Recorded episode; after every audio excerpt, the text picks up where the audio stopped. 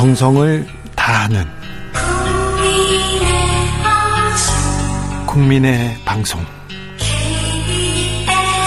KBS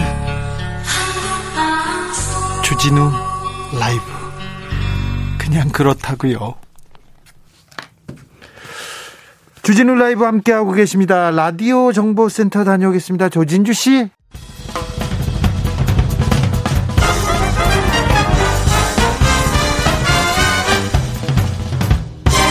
훅 인터뷰. 훅 인터뷰 이어가겠습니다. 5월 가정의 달, 가족에 대해서 생각해 보겠습니다. 현재 법에는 가족을 결혼이나 피로 맺어진 혈연 관계, 입양으로 이루어진 관계 이렇게 규정하고 있는데요. 2021년 아, 다양해졌어요. 비혼 출산, 미혼부, 미혼모 가정이 있고요. 다문화 가정, 동거 가정 다양한 모습의 가족들이 함께 생활하고 있습니다. 한 집에서 밥을 같이 먹고 같이 생활하는 식구면 가족 아닌가 이런 생각도 해보는데 어, 생활 동반자로서의 가족의 의미에 대해서 고민해 보겠습니다. 책 외롭지 않을 권리를 쓰신 황두영 작가 모셨습니다. 안녕하세요. 예, 안녕하세요. 불러주셔서 감사합니다. 네. 지난주 여성가족부에서 제4차 건강가정 기본 계획을 발표했습니다. 이제 아버지의 성을 따라 따르지 않아도 된다고 하는 얘기가 지금 기억에 남는데요. 어떻게 바뀌는 겁니까? 이 발표 어떻게 보셨습니까? 뭐 일단 이 계획 자체가 정부의 5년 단위 기본 계획이 굉장히 두꺼워서 내용 다 말씀드리긴 어렵지만 많이 기억하시는지 이제 부성 우선주의라고 해서 아버지 성을 따르게 하는 것을 폐지하는 것 그리고 하나가 또 혼인과 혈연 외에도 어떤 동거하는 구성원에 대해서는 가족으로 인정하겠다. 라는 두 가지 변화가 가장 큰 변화라고 할 수 있습니다. 네. 어, 이제 혼인과 혈연 중심의 가족 제도를 여태까지 유지해 왔었는데요. 네. 그것의 어떤 근본적인 한계를 정부가 처음 공식적으로 인정했다는 점에서 아주 진취적인 변화라고 저는 생각하고 있습니다. 진짜 어떻게 되는 거예요? 어, 전통적인 가정 가정, 가족을 중요하는 사람들은 그리고 종교 단체, 보수 성향의 시민 단체에서는 가족 해체할 수 있다 이러면서 반대하고 있습니다. 네, 뭐 근데 지금 한국 사회에서 이미 가족이 많이 해체돼 있잖아요. 아, 그래요? 네, 네. 이제 뭐 가족 구성원 수가 갈수록 줄어들고 있고 1인 가구 굉장히 폭증하고 있고 혼인을 하거나 부양을 하거나 뭐 양육을 하거나 하는 식으로 가족 구성원을 늘리거나 돌보는 행위 자체가 점차 줄어들고 있기 때문에 그런 변화를 반영해서 좀 근본적인 변화가 필요하다라고 정부가 결정했다고 생각합니다. 근데 뭐 최근에 재난지원금 논쟁에서 보는 것처럼 네. 공무원 사회가 기본적으로 좀 보수적이잖아요. 국회나 사법부에 비해서 보수적인 성향이 있는데 정부가 먼저 이렇게 논쟁을 치고 나갔다는 게 예. 한국에서 뭐 특히 혼자 사는 사람들, 가난한 사람들의 가족 위기, 돌봄 위기라는 것이 그만큼 심각한 상황이다라고 정부가 판단했다고 봅니다. 앞으로 어떤 논쟁이 좀 어, 계속됐으면 합니까? 좀 부족하거나 발전시켜야 할 점이 어디에 있습니까? 이 가족 건강 가정 기본 계획에서요. 어, 건강 가정 기본 계획에서 이제 기존에는 사실 가족이란 boundary가 굉장히 분명했잖아요. 네. 민법에 뭐 몇 촌까지는 가족이다. 그런 식으로 boundary가 분명했는데 이제 그 틀을 넘어서는 이제 가족을 인정하고 지원을 하겠다라고 했는데 그럼 다양하다라는 건 사실 이제 boundary가 좀 불분명해진다라는 거를 해서 우리가 내가 그냥 오늘 소개팅을 했는데 내일부터 동거하자 그런다고 가족이라고 그걸 인정할 수 있느냐 네. 그런 식으로 행정적인 지원이라는 건 국민의 혈세와 네. 행정력이 들어가는 일이기 때문에 네. 어떤 누구까지를 가족으로 인정할 것인가에 대한 좀 치열한 논쟁이 네. 좀 시작되어야 하고 기본 계획에서는 아직 그런 부분들은 좀 공백으로 남겨놨다라고 네. 생각하고 있습니다. 작가님이 말씀하신 바운더리는 뭐 틀, 범위, 경계 예, 이렇게 예. 해석하겠습니다. 유성환님께서 아, 주 기자님, 저는요, 아들과 둘이 살고 있는 한부모 가족입니다. 저희는 둘이 사는 게 너무 행복해요. 가족이랑 함께 사는 게 행복한 사람들이 모여 사는 게 가족 아닐까요? 저는 그렇게 생각해요. 이렇게 얘기합니다. 어떻게 보세요? 그렇죠. 이제 뭐 한부모 가족을 지원하는 식으로 이제 다양한 가족 굉장히 중요하고 지금 이렇게 좀 같이 사는 것에 행복을 많이 한국 사회에서 잃어가고 있다고 생각을 하거든요. 네. 사람들 어떻게 가족이랑 같이 살면 무엇이 즐거운지를 많이 잃어가고 있는 사회에서 사람들이 뭐 혈연이나 혼이나 그런 틀을 넘어서 어떻게든 사람들을 같이 살게 하고 같이 살았을 때 즐거움을 되찾게 하고 아 주변에 사람들이 저렇게 같이 사는 거 보니까 나도 가족을 이루고 싶다라는 공감대를 국민께 갖게 하는 것 그것이 굉장히 중요하기 때문에 네. 저도 뭐 아주 응원합니다. 네. 재난지원금 문제에서도 이런 논란이 좀 있었는데요. 법적으로 가족으로 규정되지 못하면 가족으로 이렇게 규정되지 못하는 분들은 사회에서 좀 불편함이 좀 큽니까? 그렇죠. 이번에 재난지원금도 뭐 처음에 1차 재난지원금 같은 경우에는 전 국민 대상으로 하면서 그걸 가구 대상으로 그렇죠.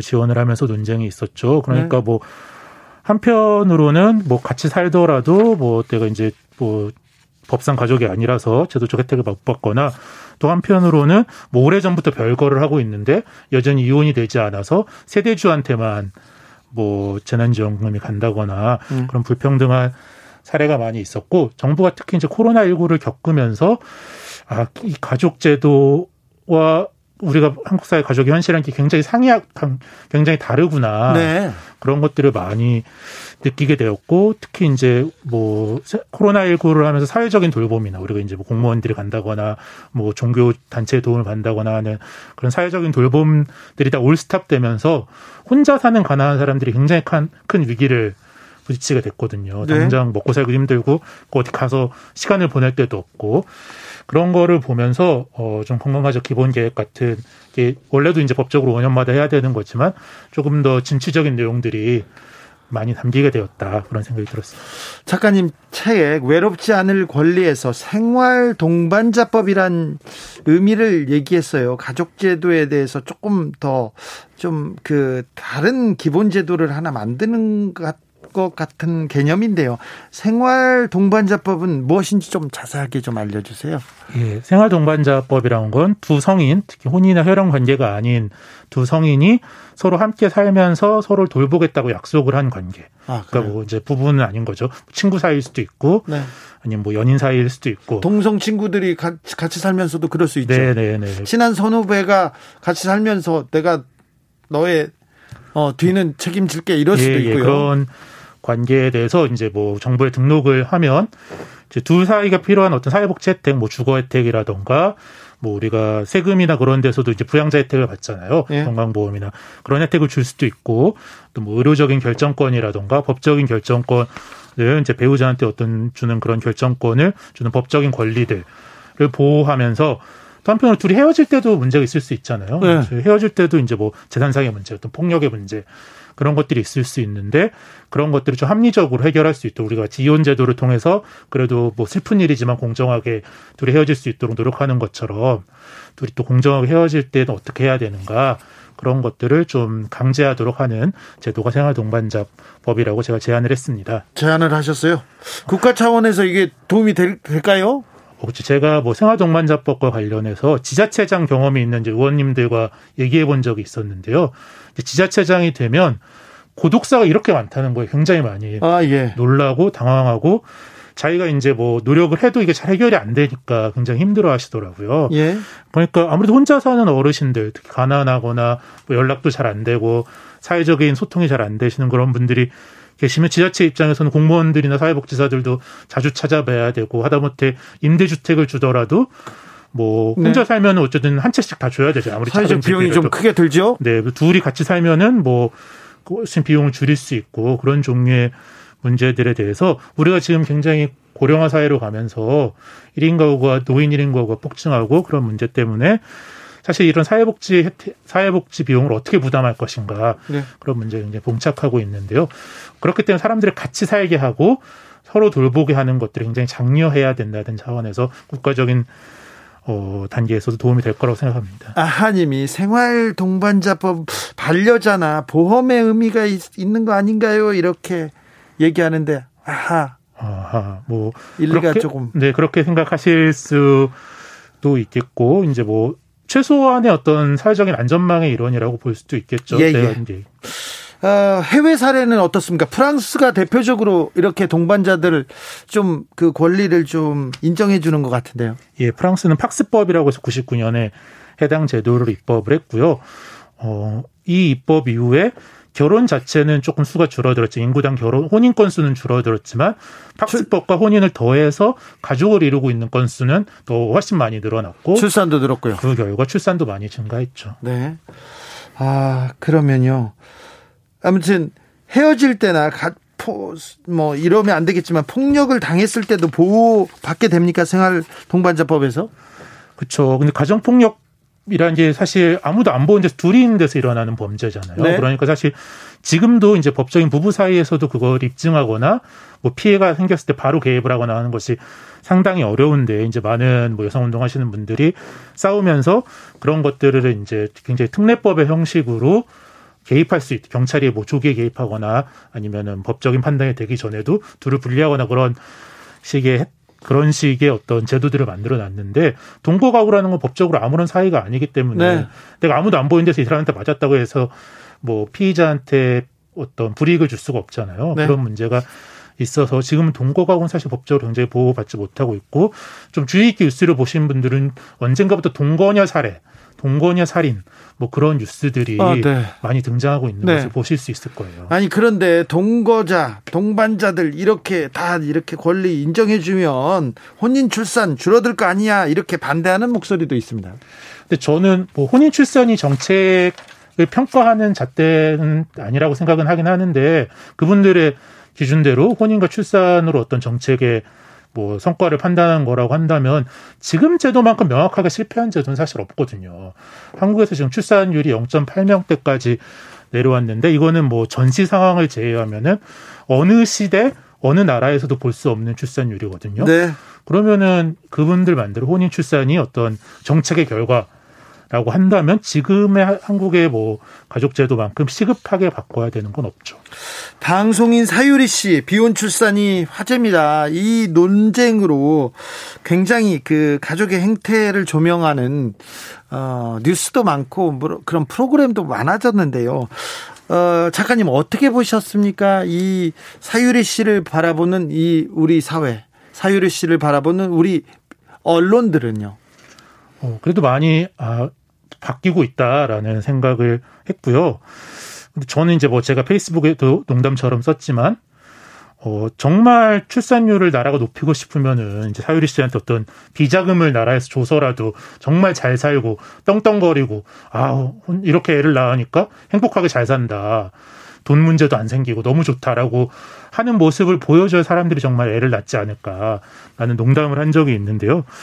그런 식으로 뭐 이걸 부정적으로 평가하는 것이 아니라 정말 다양한 가족의 모습으로 자주 비춰주고 또 긍정적으로 뭐, 뭐 방송이란 게 항상 솔직할 수만은 없겠지만 잘 사는 모습들을 많이 보여줘야 된다고 생각합니다.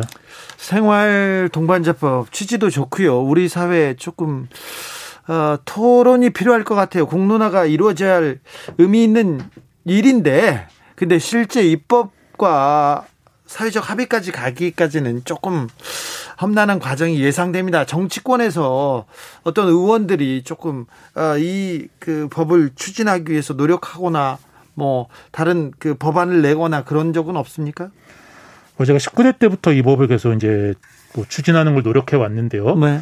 그때 처음 시작할 때에 비하면 정말 많은 의원님들이 관심을 가지고 계시고 또 필요성도 또 인정을 하고 계십니다. 그런데 네. 아직 뭐 법이 발의되지는 못했는데 뭐 여러 명의 의원님들께서 관심을 갖고 꼭 생활동반자법의 형태가 아니더라도 혼인과 혈연의 가족을 인정하는 법을 어떤 식으로 만들 것인가 연구하고 계신 걸로 알고 있습니다. 네.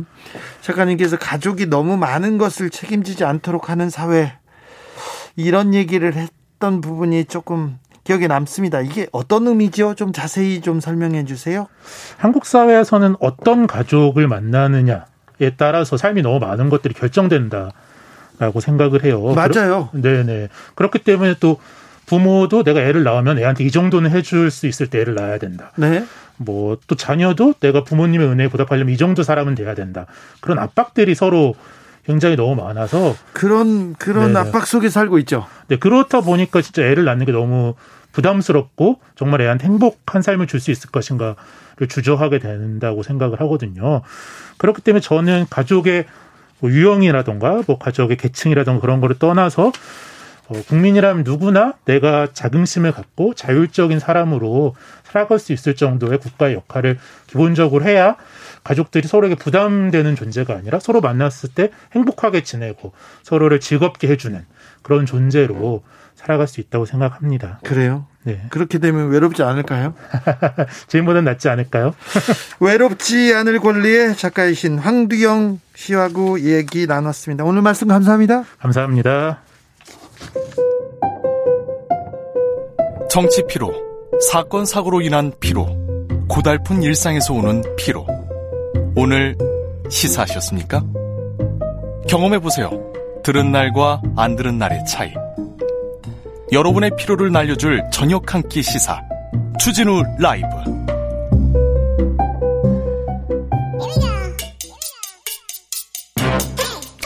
뉴스를 향한 진지한 고민 기자들의 수다 라이브 기자실을 찾은 오늘의 기자는 탐구하는 기자 정철운 기자입니다. 어서 오세요. 안녕하세요. 한 주 어떻게 보내셨어요? 예, 어린이날이 있어서요. 네. 아이들과 재밌게 놀았습니다. 뭐 했어요? 이제 놀이터 가서 놀고 사, 숲속에서 뛰어놀고. 예. 노티, 놀이터. 예. 아직은 놀이터를 제일 좋아합니까? 네, 아이가? 그렇습니다. 네. 아우 다행이네요. 네. 오늘 어떤 이야기 준비하셨어요? 아, 그 소식을 전하기 앞서 좀 여쭤볼 게 있는데 네. 그 진행자께서 기자 생활 하시면서 네. 징계 받아보신 적 있으신가요? 징계요 받아본 적은 있어요. 아, 받아본 적이 있는데 거의 좀 드물었어요. 아, 예. 어, 저는 저기- 성실하셨네요. 예. 어, 어떤 징계였냐면은 기사를 썼는데 위에서 안 내보내줘 가지고요. 아. 그럼 저 나 회사 안 가요. 그러면서 집에 갔거든요. 회사도 안 가고 좋더라고요. 근데 나중에 이제 몇주 지나고 이제 회사 왔는데 야 네. 심할서 써라. 징계 아. 작은 징계는 받아야 되겠다. 그럼 네. 알았어요. 예 그런 일이 있었어요. 네, 그 오늘 징계를 하나 가져와 봤는데요. 네. 그 최근에 세계일보 기, 김아무개 기자가 정직 2개월 중징계를 받았습니다. 정직 2개월이면 기자계에서는 엄청 센 징계입니다. 네, 엄청 센 중, 징- 중징계라고 볼 수 있는데 중징계네요. 사유가 좀 특별해서 가져와 봤습니다. 네. 이 경쟁사인 조선일보의 유튜브 채널에 출연해 네. 윤석열 전 검찰총장과 김영석 교수의 만남 사진을 이 단독 공개했고 관련 사진이 다음날 조선일보 지면에 실린 게 징계의 사유였습니다. 자, 그러니까 세계일보 기자가 조선일보 유튜브에 나가서 네, 그리고 조선일보 기사를 만들어 주는데 공헌했군요. 그렇죠. 그래서 징계를 받았는데. 예, 그래서 아마 괘씸죄나 뭐 해사행위 이런 것들이 적용되지 않았나 싶은데요. 네. 어, 세계일보는 김 기자가 이 직무상 의무에 배치된 행위를 했다 이렇게 판단을 했는데, 네. 어, 저는 이번 징계가 이 현재 이 윤석열 관련 보도가 좀 얼마나 과열되어 있는지를 보여주는 장면이다. 저, 저도 좀. 웃겨요. 이게 또 뭐라고. 그게 또 뭘, 무슨 중요한 기사라고. 네, 정직, 사실, 정직 2개월을. 어, 그러니까요. 참 정직한 사람들이네. 아, 그런데 무슨 일이 있었던 거예요? 좀 자세히 하게 그러니까 알려주세요. 세계일보 김 기자가 지난 3월부터 이 조선일보 유튜브 콘텐츠가 있습니다. 이 팩폭 sister라고 팩폭 sister. 예. 네, 네, 모르겠는데요. 네. 세계일보 기자가 지금 계속 조선일보 유튜브에 계속 나가고 있었어요? 예, 출연했었는데요. 네.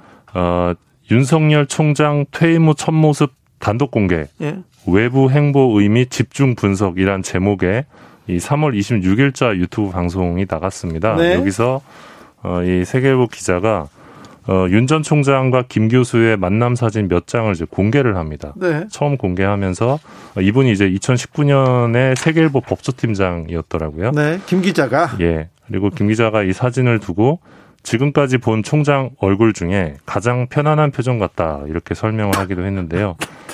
예, 그리고 네, 어, 이. 사진이 다음 날 조선일보 6면에 실립니다. 예. 사진 출처는 유튜브 팩폭 시스터 이렇게 올라왔는데 네. 같은 날 세계일보 지면에는 이 사진이 안 실린 거죠. 못 그러니까 실린- 예. 세계일보에서는 자 이런 중요한 기사를 왜 세계일보에 안 내고 조선일보에 냈어 너 나빠 해가지고 징계 낸 거예요? 뭐 그렇다고 볼 수 있죠. 아, 예. 네. 참 대단한 뭐 대단한 기사라고요. 요새 그런데 윤석열 전 총장 일거수일투족이 맞습니다. 그렇게 예, 다 이렇게 보도가 됩니다. 예, 맞습니다. 그 관련된 보도가 좀 어, 이것도 기사가 되나 싶을 만한 보도들이 계속되고 있는데 네. 한국경제의 경우는 5월 2일자 기사 제목이 이렇습니다. 네. 윤석열 반려견 산책도 끊고 점점점 경제 외교 과외 열공. 네. 그래가지고 네, 요- 빵 빵집 네. 동네 빵집 그 종업원 이렇게 인터뷰를 해가지고 요새는 네. 빵집에도 잘 안 오세요 못 봤어요 이거 얘기했는데 그게 또 기사가 되더라고요.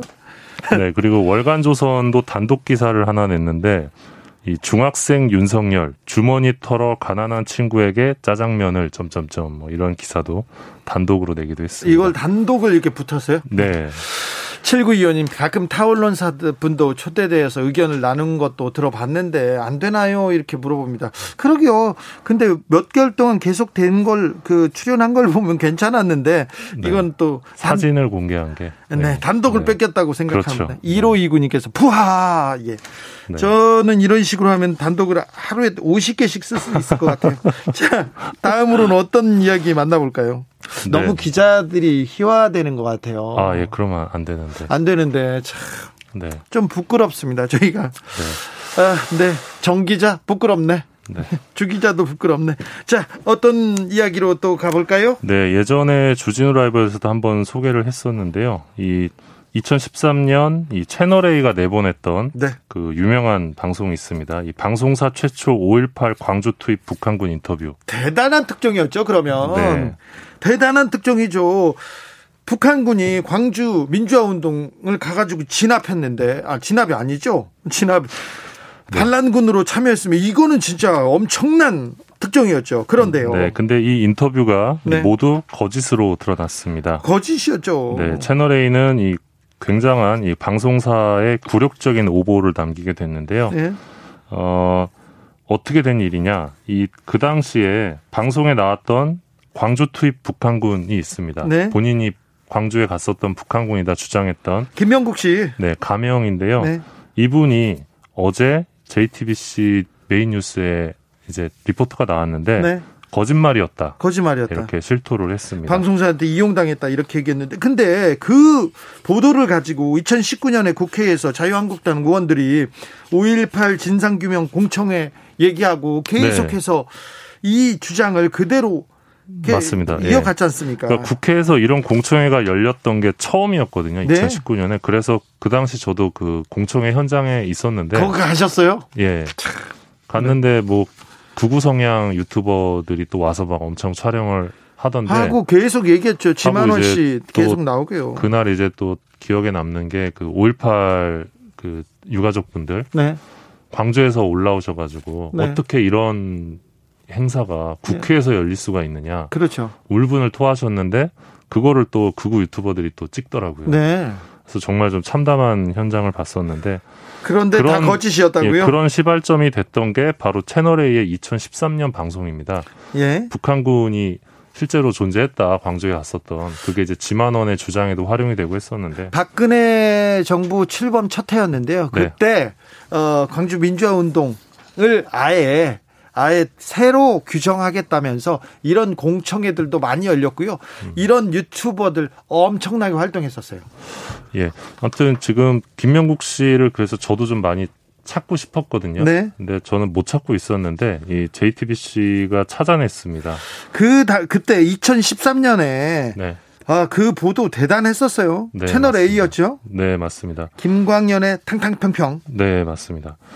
어, 일단 김 씨가 이 채널 JTBC 취재진을 만났을 때 예. 처음에는 나는 광주에 갔던 북한 특수군이 맞다 이렇게 주장을 하다가 처음에는요. 예, 그러다가 이제 계속된 만남에서 그동안의 말을 완전히 뒤집었다고 합니다. 이 JTBC 보도에 따르면 광주에 간 적이 없다고 한 건데요. 그 난파 간첩을 키우는 대남 연락소 소속 전투원이었던 김 씨는 이 진입 파악조차 안 되는 이 조장, 그러니까 자기의 상사죠. 조장의 얘기만 듣고 자기도 함께 갔던 걸로 이야기를 지어냈다는 게 이제 드러났습니다.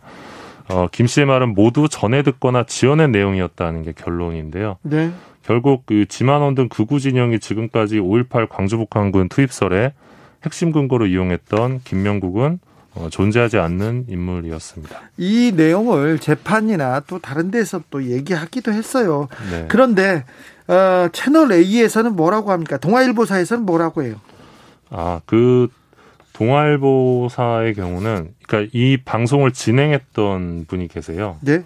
그 김광현 동아일보 기자인데요. 네. 어, 그 당시 방송에서 이분이 이런 말을 합니다. 김명국 씨의 증언이 제대로 전파를 타지 못하고 있었다. 예. 지금까지. 예, 그래서 오늘 다시 통화를 해봤, 해봤습니다. 어떻게 생각하냐. 예. 어, 실, 김명국 씨의 실토에 대한 입장을 물었는데 통화하고 싶지 않다면서 전화를 끊었고요. 네. 어, 2013년 당시에 채널A가 이제 이 방송으로 그 방송통신 심의위원회로부터 중징계를 받았는데 네. 어, 그 당시에 채널A 쪽에서 밝힌 입장이 있기는 합니다. 그때 뭐라고 했어요? 채널A 보도본부 부본부장이 의견 진술 자리에 나와서 어, 제작진 입장에서는 전혀 오지 않았는데 이렇게까지 완벽하게 거짓말을 할 수는 없다고 판단했다. 이렇게 밝혔다는 건데요. 근데 근데 질문을 몇 개만 해보면 이분이 얼마나 허황되고 말이 안 된다는 거를 알고 알 수 있는데 채널 A에서 계속해서 이 계속해서 이런 보도를 했어요. 채널 A 말고 TV 조선에서도 했지 않습니까? 예, 그러니까 이게 되게 수상한 부분인데 채널 A 방송 이틀 전이었던 2013년 5월 13일에 TV조선 장성민의 시사탱크에서 이 자신을 북한 특수부대 대위 출신이라고 밝힌 탈북자 임천용 씨가 출연을 합니다. 네. 이분도 이 광주 민주화 운동은 이 북한의 특수군 개입에 의해 움직여진 폭동이다 이렇게 주장을 한 거예요. 그러니까 5.18을 앞두고 두 종편에서 잇따라 5.18 북한군 개입설이 등장했던 건데 되게 우연치고는 뭔가 누군가 뒤에서 이 섭외와 편성을 조율했다는 느낌을 좀 지울 수가 없었던 장면입니다. 사실 이런 그 여론 조작, 이런 말도 안 되는 그 거짓 방송에 대해서 이런 사람들 처벌했어야 되는데 처벌이 안 돼요. 네. 어, 검, 실- 검찰이 이런 걸 수사해야죠. 예, 실제로 이제 김명국 씨의 경우도 이 지금껏 아무런 처벌을 받지 않았습니다. 그 2013년 방송 이후에 이 5.18 역사 왜곡 대책위원회가 어, 김명국 씨를 형사고소했는데 2014년에 무혐의 처분을 받았습니다. 박근혜 정부 시절이었지 않습니까? 예. 그 채널 A하고 TV조선은 아무런 책임도 지지 않았어요. 그러니까 뭐 사과 방송하고 징계도 받긴 했는데 그게 뭐 방송을 하는 데는 아무런 영향도 미치지 않았죠. 예. 어, 저, 이 김명국 씨도 얘기하지 않습니까? 방송국에 속았다고, 속았다고 네, 얘기하는데. 뭐 실제로 이나, 이 방송에서 이 김명국 씨는 뒷모습하고 육성만 나왔었는데 이 JTBC에 따르면 김명국 씨는 촬영을 하는 줄 몰랐다 이렇게 밝혔다고 합니다. 그러니까 채널 A 방송의 문제가 뭐냐면 어 크로스 체킹이 전혀 안 됐다는 부분인데 당연하죠. 몇 개만 물어봐도 이게 앞뒤가 안 맞고 나이도 안 맞고요. 다안 맞는데 김명국 씨, 임천용 씨 이분들도 뭐 돈 때문에 뭐 다른 것 때문에 다른 이유 때문에 거짓말을 했는지 모르겠지만 네. 거짓말이었고요. 이보다 언론사들이 이런 분들을 이용해 가지고 네. 방송을 했던 거 이거 잘못된 겁니다. 그러니까 그때 막 방송에서 이 김씨 주장을 일방적으로 받아서 막 5월 23일 10시 광주 시내 한복판 진입 뭐 이런 자막 자막이 막 뜨고 예. 그리고 뭐 5월 27일에 광주 철수 명령을 받았고 철수 도중에 국군과 만나 교전을 했다 이런 주장도 그냥 막 여과 없이 드러났거든요. 북한군이 국군하고 교전을 했다는 내용 내용인데 예. 좀 확인을 해봤으면 충분히 사실 여부를 확인할 수 있었을 텐데. 사실이 뭐가 중요합니까? 확인이 뭐가 중요합니까? 이, 이 언론사라고 보기도 어려웠어요. 이런 행태는요, 언론사라고 보기도 굉장히 어려운, 부끄러운 네. 일이었습니다. 사실 개인적으로 이 정도 사안이면 저는 방송사가 문을 닫아야 되는 사안이었다고 생각을 합니다. 네. 예. 정철은 기자의 개인 생각이었습니다. 네. 저하고는 전혀 관계 없습니다. 네. 자, 다음 이야기로 넘어가겠습니다. 네, 그 국민 10명 중 8명은 이 여전히 언론을 상대로 한 징벌적 손해배상제 도입에 찬성하는 것으로 나타났습니다. 아, 그래요? 아니, 예. 지금 것은 정벌적 손해배상제 해가지고 언론을 탄압한다. 이런 보도만 많이 나와서 국민들은 어떻게 생각하는지 몰랐거든요. 예, 여론조사 전문기관 리서치뷰가 지난달 27일부터 30일까지 여론조사를 실시했는데요. 이 허위 조작 가짜 뉴스를 보도한 언론사에 대한 징벌적 손해배상제 도입에 찬성한다는 응답이 80%, 반대한다는 응답은 13%로 나타났습니다. 네. 어, 리서치뷰는 작년 5월에 이 똑같은 조사를 진행한 바 있는데요. 네. 어, 당시에도 징벌적 손배 도입에 찬성한다는 의견이 81%, 반대는 11%로 나타나서 1년 동안 거의 뭐 변하지 않았다, 여론이. 예. 이렇게 볼 수 있을 것 같습니다. 그렇네요. 네. 징벌적 손해배상제에 대해서 정철은 기자는 어떻게 생각하십니까? 일단 지금 1년 동안 많은 논의가 있었는데 네. 지금 언론 노조나 기자협회에서도 이 약간 입장이 좀 바뀌었습니다. 그래서 징벌적 손배제를 할 거면 제대로 하자. 예. 뭐 이런 논의가 나오고 있는데요. 일단 이중 처벌 부분을 막기 위해서 어 형법상 명예훼손죄를 폐지하고 또 이제 배액 배상 개념으로 위자료는 높이돼 이 징벌적 배상의 조건인 악의성, 허위성을 입증하는 책임의 경우 이 정치자본 권력 관련 보도에서는 언론에게 입증 책임을 지우지 않도록 해야 한다 이런 주장을 지금 언론계에서 하고 있습니다. 그러니까 쉽게 말하면 이 배액 배상을 도입을 해서 손해 배상을 확 올리더라도 이 정치인이나 공직자 그리고 뭐 대기업 같은 경우는 이런 보도에 대해서는 허위성, 악의성 입증 책임을 그들에게 부여해야 된다. 언론이 아니라 네. 그런 식으로 좀 어.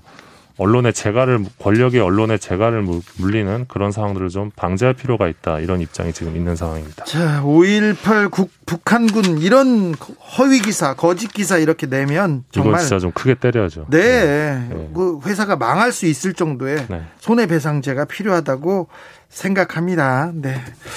여기까지 하겠습니다. 기자들의 수다 미디어 오늘 정철은 아, 기자. 저 이번 조사는 성인 1000명을 대상으로 진행했고요. 네. 표본 오차는 95% 신뢰 수준의 플러스 마이너스 3.1% 포인트입니다. 알겠어요. 그한 김에 박병열님께서는 저는 포털 사이트를 통해서 조선 중앙, 동아, 한겨레 경향, 경제신문, 과학, 국방신문 등을 봅니다. 이렇게 얘기하셨고요. 5476님께서는 저는 몇 년 전에 당첨 선물로 받은 귀여운 라디오로 주진우 라이브 잘 듣고 있어요. 라디오 많이 가지는 따스함. 이건 포털 할아버지가 와도 변하지 않을 가치예요. 얘기했습니다. 감사합니다. 정철웅 기자 감사했습니다. 고맙습니다. 교통정보센터 다녀올게요. 이현 씨.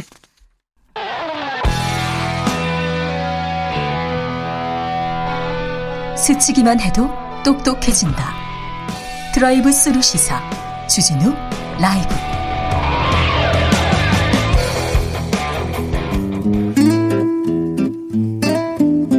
현실의 불이 꺼지고 영화의 막이 오릅니다. 영화보다 더 영화 같은 현실. 오늘의 시사 시작합니다. 라이너의 시사회. 영화 전문 유튜버 라이너 어서 오세요. 네, 안녕하세요. 네, 잘 지내셨고요. 네, 잘 지냈습니다. 5월 어떻게 만지셨어요? 이제 5월이 되고 되게 좋은 날씨가 이어졌으면 좋았을 것 같은데 네. 비도 오고 조금은 우울하지 않나 하는 생각이 듭니다. 아, 그래요? 그래도 네. 뭐 좋은 일이 있겠죠. 날씨도 좋아지고요. 자, 오늘은 어떤 이야기 해볼까요? 네, 5월이 가정의 달이잖아요. 네. 이제 이틀 전이 어린이날이었고요. 네, 내일은 또 어버이날입니다. 네. 또 5월에는 정말 가족, 뭐 부부의 날도 있고 네. 다양한 날들이 있기 때문에 가족 이야기 그리고 부모님에 대한 이야기를 하지 않을 수가 없어서 가족 이야기. 자, 가족 영화 몇 개 추천해 주세요. 저는 About Time. 네, About Time. 인생은 아름다워. 네, 인생 네. 아름다워. 두 개 추천합니다. 아, 가족 영화 좋은 것들이 많은데요. 네. 이제 저는 I am Sam 같은 영화. 어, I am Sam. 네, am Sam도 좋은 영화인 것 같아요. 숀 펜. 네, 숀 펜과 다코타 패닝이 나오는 네. 그런 작품이었던 걸로 기억하고요. 그리고요. 그 다음에 몇개 사실 더 해주세요. 픽사 애니메이션 중에서는 네. 이제 Up이라든지 네. Inside Out이나 코코 같은 애니메이션이 가족들과 함께 보기가 좋을 거라는 생각이 들고요. 아, 그렇습니까? 예, 그런 작품들이 되게 온 가족이 함께 할 수 있는 그런 작품인 것 같아요. 알겠습니다. 얼마 전에 미나리도 사실은 되게 가족 영화잖아요. 아, 그래요? 네, 그런 생각이 듭니다. 네. 자, 오늘 만나볼 영화는요? 네, 오늘은 사실 아마 요즘 어느 채널을 틀어도 다 이런 제가 언급한 것 같은 이런 가족 영화들 이야기가 많이 나올 것 같은데요. 아, 그래요? 그렇습니까? 네, 근데 우리는 그럴 수가 없기 때문에 저는 좀 독특한 영화, 네. 전통적인 부모와 자녀의 관계를 비틀어버리는 영화를 가져왔습니다. 바로 봉준호 감독의 마더입니다. 봉준호의 마더. 예. 제가 봉준호 감독 좋아하는데, 마더는요, 아, 조금, 어, 보고 싶지 않더라고요. 아, 그래서, 네, 네. 그래서 안 봤습니다. 아, 안 보셨군요. 네. 어, 보고 싶지 않더라고요. 저는 봉준호 감독의 살인의 추억을 가장 높게 평가합니다. 아, 살인의추. 네, 뭐, 네, 기생충은 논외로 하고. 아, 기생충보다 저는 살인의 아, 추억이 네, 네. 훨씬 더 잘 만들어졌다고 생각합니다. 그런데, 어, 마더는 다른 영화는 다 봤는데 마더는 보기가 좀 불, 어렵더라고요. 네.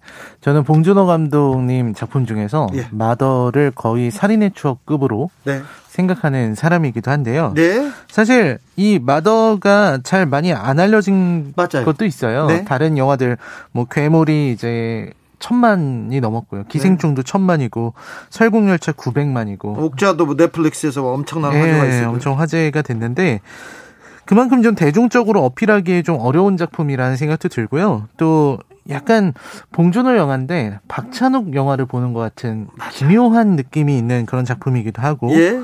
굉장히 좀 어둡고 음울한 이야기. 네. 또 김혜자라는 대배우를 기용하고도 전통적인 어머니의 얘기가 아니라 모자 관계를 비틀었다는 부분에서 되게 도전 정신이 보이는 작품이기도 합니다. 김유라님 마더 너무 띵작이에요. 띵작. 띵작이 뭔지 아세요? 요새는 명작을 띵작으로 합니다. 여러분 잘 모르셨죠? 예.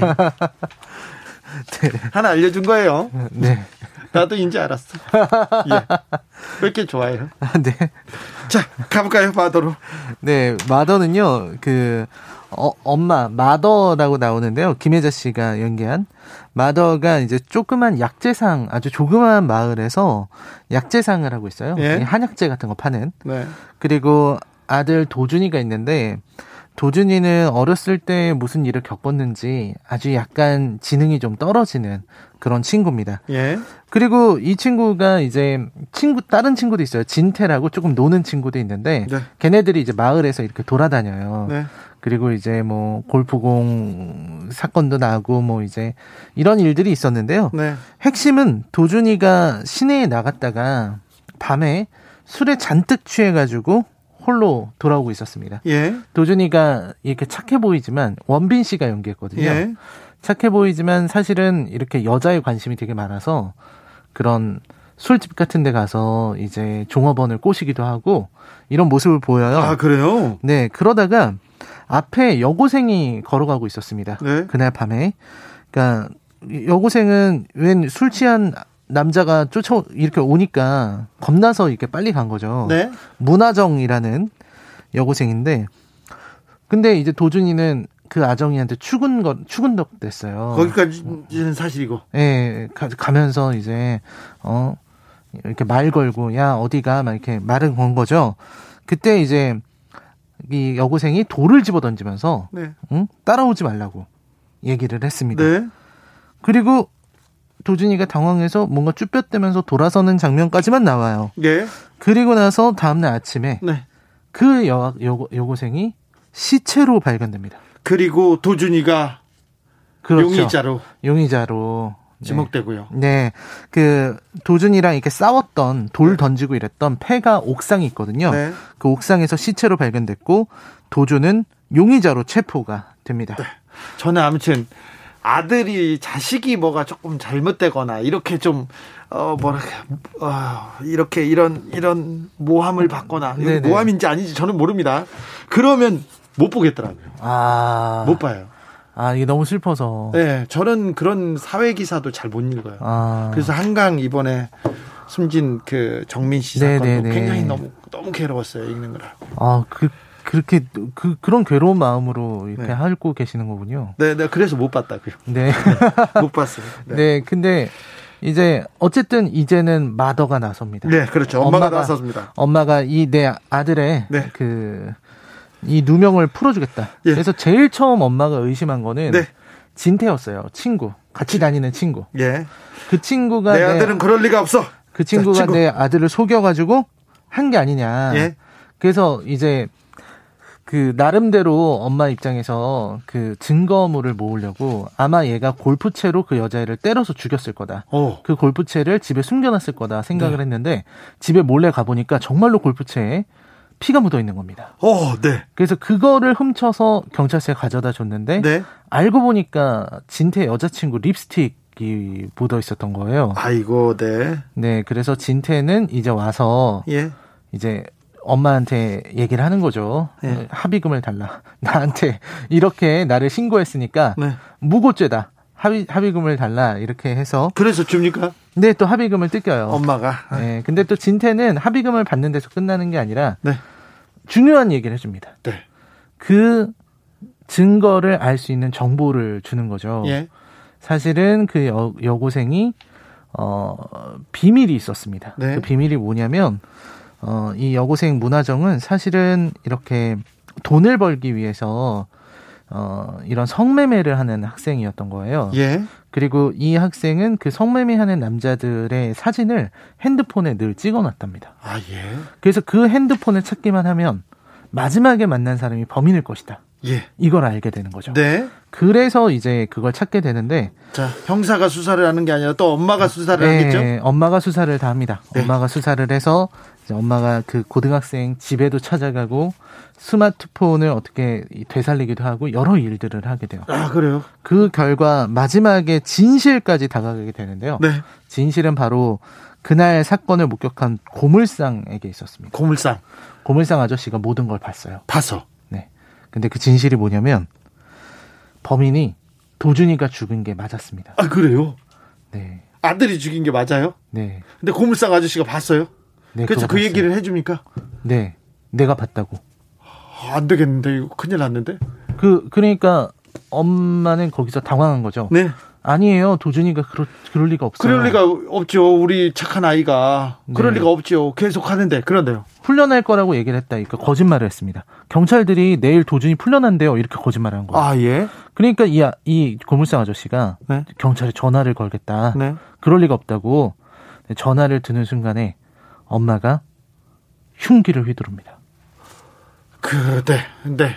네. 증인을 없애야죠. 증인을 없애야죠. 이런 종류의 이야기입니다.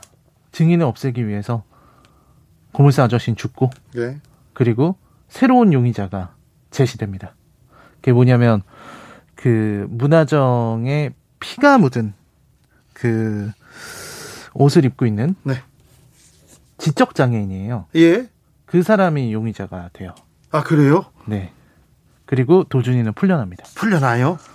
네. 근데 마더는 모두 그 마더와 진태는 사실을 알고 있어요. 도준이가 죽였다는 것도 알고 네. 그 지적 장애인은 진태도 사실- 알아요? 네, 진태도 알죠. 근데 그 지적 장애인 진태도 죽이나요, 그럼? 아니 진태는 안 죽여요. 네. 진태 양난이었어요. 근데 그 지적 장애인이 피가 묻어 있었던 거는 문화정이 좀 혈압이 높아서 코피가 자주 나는 체질입니다. 아이고, 네. 그래서 그 피가 묻어 있었는데 그거를 서로 모른 척하기를 했던 거죠. 이런 식의 이야기가 이제 마더라는 이야기입니다. 마더가 왜 명작입니까? 아, 이 왜, 왜 지금 라이너는 자, 마더를 이렇게 가정의 날을 추천한 겁니까? 사실 이 전통적인 어머니에 대한 이미지를 비틀었기 때문이죠. 그래도 그러면 왜 비틀었다고 어머니날을 하루 앞두고 꼭 그래야 되겠어? 어머니가 그렇게 나섰는데 꼭 그래야 되겠어? 이 사실 봉준호 감독님 영화는 삑사리의 영화다. 삑사리의 예술이다. 어, 그래요? 이렇게 얘기를 하죠. 네? 봉준호 감독 영화에는 늘 삑사리가 나옵니다. 삑살이란요? 음, 그러니까 이 삑사리라는 용어가 그 많이 사용하는 네. 속어죠? 예, 속어긴 한데 네. 그 프랑스에서도 이- 이것은 삑사리의 예술이라고 해서 자기네들 말로 픽사리로 번역하기도 했었는데요. 진짜요? 네. 이게 라두후 픽사리인가 뭐 이렇게 됩니다. 예, 예. 근데 그 이게 뭐냐면 실수하는 이런 게 있는 건데 중간에. 예, 중간에 이제 뭐 예를 들면은 그 살인의 추억 좋아하시잖아요. 예. 그때 송강호 배우가 이렇게 내려올 때 네.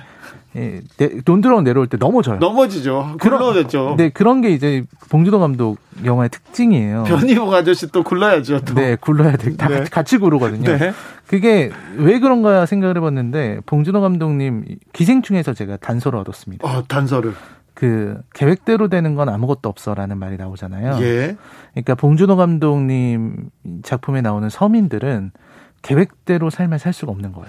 아니, 봉준호 감독이 그 계획대로 영화를 만들잖아요. 그렇게 치밀하게, 세밀하게, 봉태일 아닙니까?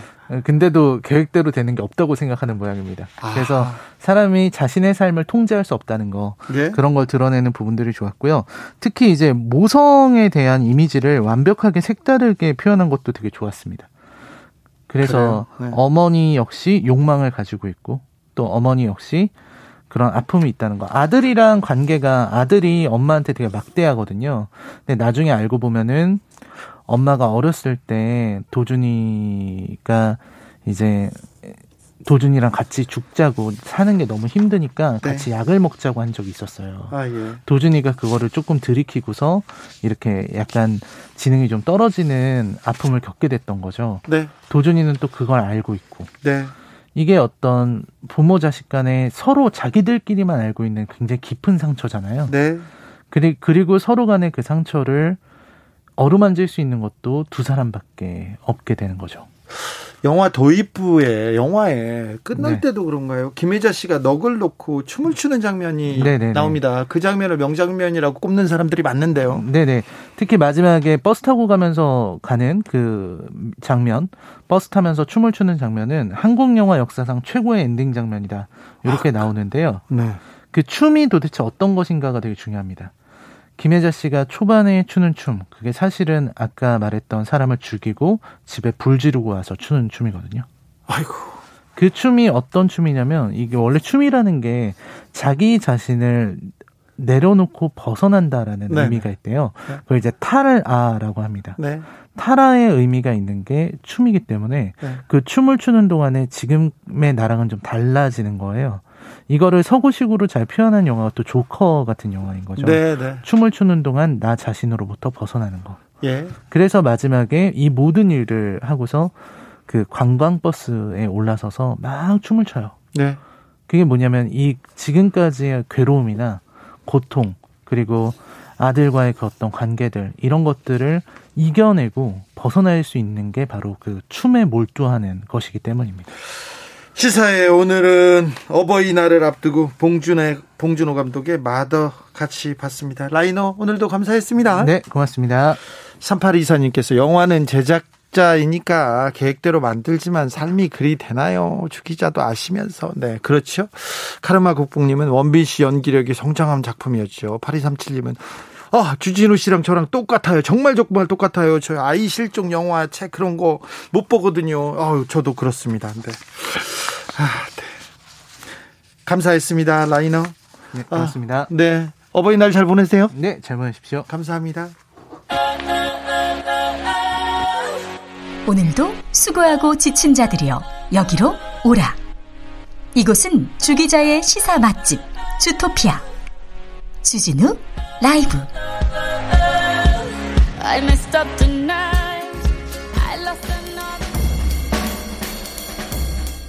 느낌 가는 대로 그냥 고른 뉴스 여의도 주필.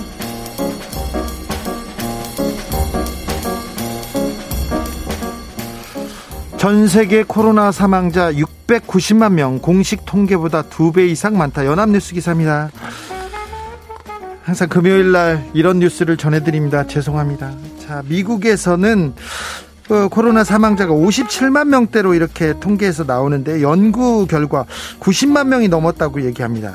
근데 일본은 공식 통계치가 1만 3천 명인데요. 1만 300명인데 실제로는 10배를 넘은 10만 8천 명이 숨겨졌을 거라는 추산 연구가 나왔습니다. 다른 나라도 굉장히 많이 그 이렇게 실제 사망자를 속인다 이렇게 연구진은 얘기하고 있습니다. 한국은 한국은 따로 소개하지 않았어요. 그 사망자가 적고 잘 관리가 된다고. 한국의 코로나 사망자는 현재 1,851명이고요. 세계 85위로 기록되고 있습니다. 아, 주말에 연휴 때 조심하자는 얘기입니다. 뉴욕 놀러 오시면 백신 놔드려요. 관광객 대상 접종 추진 연합뉴스 기사입니다. 아, 미국 뉴욕시가 관광객에게 접종 백신, 백, 코로나 백신을 접종해주는 방안을 추진하기로 했습니다. 여행하고 백신도 맞으라고 이렇게 뉴욕은 안전하다, 백신도 많다 이런 얘기를 하는 것 같습니다. 9월 달에는 브로드웨이 공연도 재개된다고 밝혔는데요. 어, 네. 백신보다 백신 맞는 것보다 진짜 실제로 맞을까봐 못 가겠다 이런 사람도 있는데 어떤 분들은 아 뉴욕 가고 싶다 여행 가고 백신도 맞고 싶다 그렇게 들썩거리는 사람도 많습니다. 빨리 백신이 아, 세계 만방에 좀 퍼져야 되는데 미국에만 지금 집중되고 있습니다.